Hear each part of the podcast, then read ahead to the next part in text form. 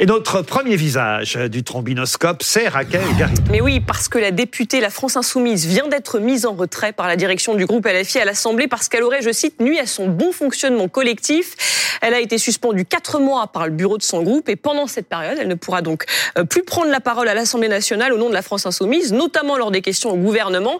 Elle, elle dit qu'elle a été sanctionnée pour lèse-majesté envers Jean-Luc Mélenchon parce qu'elle l'a euh, beaucoup critiqué ces dernières semaines et on en avait parlé au terme d'une procédure humiliante. Même entendu Cave Rivière, justement, ce matin, euh, parler de lèse-Mélenchon plus que de lèse-majesté. Je trouve que c'est un, terme, un néologisme parfait, le, le lèse-Mélenchon. Et, et, justement, avant de faire réagir nos camarades, euh, il y a un dessin que je trouve peut-être le meilleur dessin du jour dans Libération, signé Coco, la dessinatrice de Charlie, mais aussi euh, de Libération. Regardez ce dessin. Raquel Garrido écartée de la France insoumise.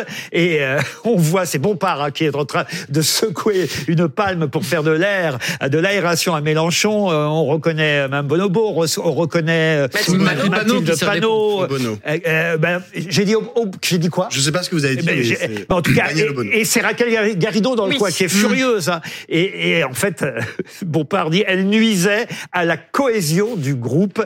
Je trouve que ce dessin, franchement, il résume bien la situation à la France insoumise. Non, Pablo? Euh, Oui, je pense qu'il le résume assez bien. Je trouve que ce qui arrive à Raquel Garrido est absolument dégueulasse, euh, que ça montre bien quelque chose qui est pointé euh, par beaucoup à la fois de, de commentateurs, de gens qui suivent la France insoumise et par les militants. Hein. Enfin, je veux dire, Clémentine Autain ou François Ruffin, ça fait longtemps qu'ils disent merde, on a on a besoin en fait d'un espace démocratique, euh, d'un d'un d'un espace où en fait on puisse dialoguer, où puisse s'exprimer en fait des euh, avis euh, qui soient qui vont dans le même sens, mais qui peuvent être un peu un peu différents.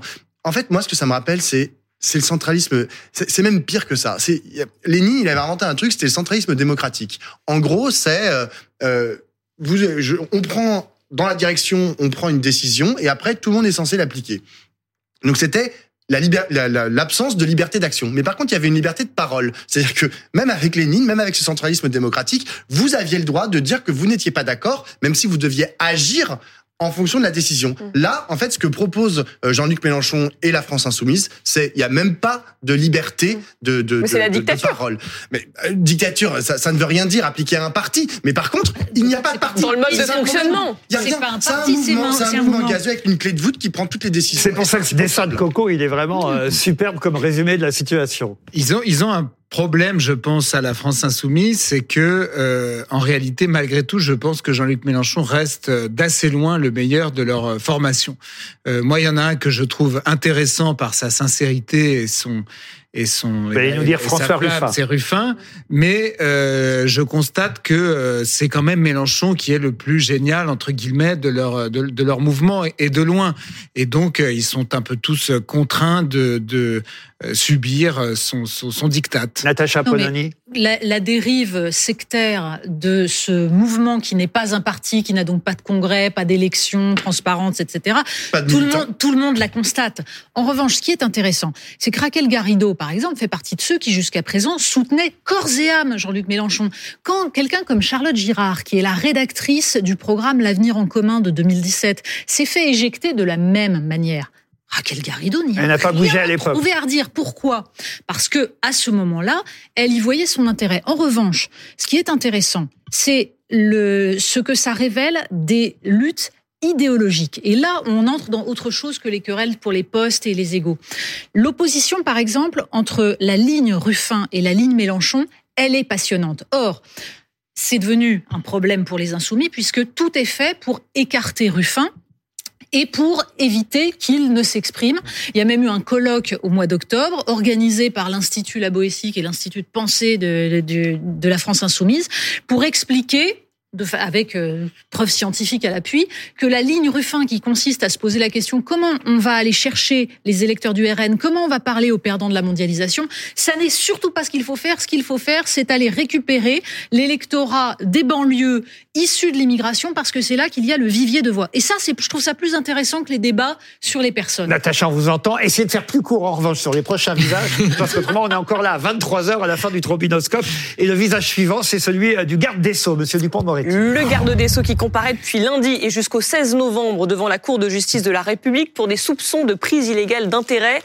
Je rappelle juste qu'on lui reproche. On lui reproche d'avoir usé de ses fonctions de ministre pour régler ses comptes avec plusieurs magistrats avec lesquels il a eu des différends quand il était Et ça me permet de montrer euh, la une et le titre du canard enchaîné euh, aujourd'hui. On n'avait pas encore cité le canard, franchement. C'est un très bon titre. Ton ministre, tu l'aimes ou tu la quittes. Voilà, on pouvait pas trouver mieux pour résumer la situation. Il y a aussi dans le canard ce dessin signé Lara, le ministre de la Justice au tribunal, à Lombon, encore en sta un stage en immersion. On donne la parole, la parole à, à Maître Consigny. Mais écoutez, moi, je, je, je tiens à prendre la parole là-dessus parce que je suis très choqué euh, par le procès qui est fait par ces magistrats et ces syndicats de magistrats à Éric Dupont-Moretti. De toute évidence, dès le début, ils n'ont pas supporté euh, le choix démocratique euh, du président de la République et du Premier ministre de nommer euh, Éric Dupont-Moretti ministre de la Justice. Ils voudraient choisir leur propre ministre, ce qui ne leur revient pas. Ça revient par le, jeu des élections et du pouvoir démocratique. Ça revient au pouvoir politique. Et je suis stupéfait en suivant un peu les audiences qui se déroulent en ce moment devant la Cour de justice de la République d'entendre des juges, des procureurs euh, s'émouvoir de faire l'objet d'enquêtes euh, disciplinaires, s'émouvoir de voir euh, leur nom dans la presse, expliquer qu'ils n'arrivaient plus à travailler sereinement parce qu'ils pensaient tout le temps à leur enquête. Et je me dis, mais en même temps, vous faites ça, vous, toute la journée sur les autres, sur les gens sur lesquels vous enquêtez. Et quand les avocats ou ces gens-là viennent dire, attendez là, ça va trop loin, attendez, cette mesure, elle est trop dure, cette perquisition à 6 heures du matin n'était pas nécessaire, etc., euh, ça n'existe pas à vos yeux, ça ne compte pas. Donc moi, je trouve leur procès vraiment euh, ridicule et j'espère très sincèrement qu'il sera acquitté par cette cour. Natacha. Je vais essayer de faire très court sur un sujet qui est complexe.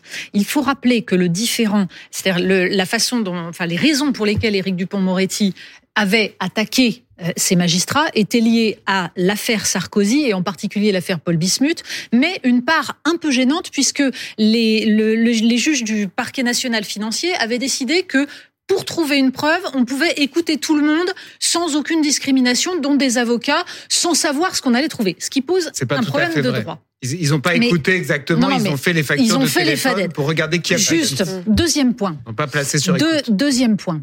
Quand euh, Éric Dupont-Moretti arrive, il y a un rapport sur le fonctionnement du PNF qui est très dur. Éric Dupont-Moretti aurait dû, sachant qu'il avait eu un différent, se déporter. Il ne l'a pas fait, c'est une faute. Est-ce que réellement ça vaut qu'il soit à ce point-là attaqué pour conflit d'intérêts et pour, euh, pour prise illégale d'intérêts, ce qui est quand même très grave, pour une question qui, re- qui relève de le, tout simplement le fonctionnement, le bon fonctionnement du parquet national financier, qui est d'un rapport qui montrait qu'il y avait visiblement des problèmes. Est-ce Je m'interroge. Est-ce qu'il perd, est-ce qu'il risque vraiment sa, sa place là, Éric Dupond-Moretti? En coulisses, juste avant le début du procès, l'exécutif était plutôt confiant. On sait qu'Emmanuel Macron adore Eric Dupont-Moretti, c'est son chouchou, et que même, je disais, même s'il est condamné, on va trouver une solution pour le garder. Mais sauf que là, depuis hier, ça se passe plutôt mal pour lui euh, lors du procès, qui a huis clos, mais qui est raconté par les reporters de BFM TV. Et depuis hier, on a quelques sueurs froides, parce qu'on se dit que oui, c'est possible qu'il soit condamné. Il y a eu 11 ministres devant la Cour Hmm. de justice de la République, 5 ont été condamnés. Et depuis hier, ils sont un peu plus paniqués, oui. Anne Hidalgo est notre visage suivant. Oui, Anne Hidalgo, euh, toujours dans la tempête, après ce, ce voyage semi-officiel, parce qu'il y avait une partie officielle puis personnelle. Pourquoi vous rigolez Non, mais parce que je sais que Charles est déjà en train de fourbir Ouais, ses voilà, armes. pour Anne exactement. Ce voyage donc semi-officiel à, à Vraiment pas. Tahiti. Charles, Puis je vais dire ça. Moi, je pense qu'Anne Hidalgo est la pire mère de toute l'histoire. Euh, je, je pense L'inverse qu'elle- nous aurait étonné, Je, pense- je pense qu'elle devrait être traduite en justice pour ce qu'elle a fait. Alors je vais vous faire plaisir parce que regardez la presse satirique du jour, euh, le canard enchaîné où Charlie Hebdo ne s'était pas encore emparé de cette affaire. Euh, regardez ce dessin par exemple, euh, dans- je crois que c'est dans Charlie celui-là. Anne Hidalgo en Polynésie, loin de l'antisémitisme. C'est un, joli dessin. Celui de Kiro aussi, euh, la maire de Paris inspectant le site de l'épreuve de surf des Jeux Olympiques euh, 2024. Et un troisième, Madame Hidalgo qui a tardé en Polynésie, comme tous les Parisiens, elle attendait là-bas le RER pour rentrer. Bon, euh, non, il y a de quoi dire et rire. Bah, le, le deuxième dessin que vous avez montré, je trouve, est empreint de ce dont est victime très souvent Anne Hidalgo et empreint de sexisme. C'est-à-dire que là, euh, et, et, et en fait, C'est Hidalgo, ça qu'elle paye. Non, mais si vous voulez, vous pouvez trouver ça drôle. Euh, D'ailleurs, dans une certaine mesure, c'est drôle, mais c'est aussi profondément sexiste. Et c'est ça qu'elle paye aussi. C'est d'être une femme, mère une à la tête de la plus grande ville de Bah, France. bien sûr, mais, Pablo. et systématiquement, mais bien sûr, mais bien Mais sûr. Guillaume n'est pas d'accord. C'est Stéphane. pour cette raison-là Mais c'est que pour ça a- qu'on lui tombe que tous les, que à ans, des dizaines, aussi bien sûr, il y a des dizaines de milliers de personnes qui quittent Paris tous les ans parce qu'Hidalgo est une femme. C'est sûr, c'est ça qui les conduit à plier armes et bagages. On va terminer avec un dernier visage, quelqu'un à qui on souhaite un, un bon anniversaire, parce qu'il a 88 ans aujourd'hui. Alain Delon. C'est Alain Delon. Ben voilà, c'est tout que tout vais dit. dire. je n'ai rien de plus à dire. Bon, bon anniversaire à lui. C'est un acteur mythique, culte encore. C'est un de nos- une de nos dernières stars, euh, Stéphane Guillon. Il y a lui et Brigitte Bardot dans les stars de cette époque qui sont encore en vie. Belmondo, euh, Bébel nous a quittés. Ben non, mais c'est vrai, il y avait Sur- Belmondo, Delon. Bardot. Ben voilà, Bardot est toujours là. Il a d'ailleurs fait un tweet euh, fort juste à propos d'Israël et de la Palestine euh, cette semaine. Alain Delon, lui, a 88 ans. On sait qu'il a eu des ennuis et de santé récemment et aussi, on va dire, plus euh, euh, personnels et plus intimes. Ça a fait la une de tous les journaux. On voulait lui souhaiter un bon anniversaire. Il y a quand même des films de Delon que Mais vous absolument, connaissez, j'ai rien contre Monsieur Delon. Bon. Bon, anniversaire, Monsieur Delon. Bon, j'ai eu peur qu'il y Non, ait mais quelque pourquoi chose contre Alain Delon. Absolument pas. Un, un mot, Charles Brigitte Bardot non, Oui. ah, il faut pas vous, faut pas vous faut pousser beaucoup. non. non. Charles, Écoutez, j'ai pas grand chose à dire non plus sur Alain Delon. Je trouve que c'est un acteur merveilleux, euh, tout comme Brigitte Bardot.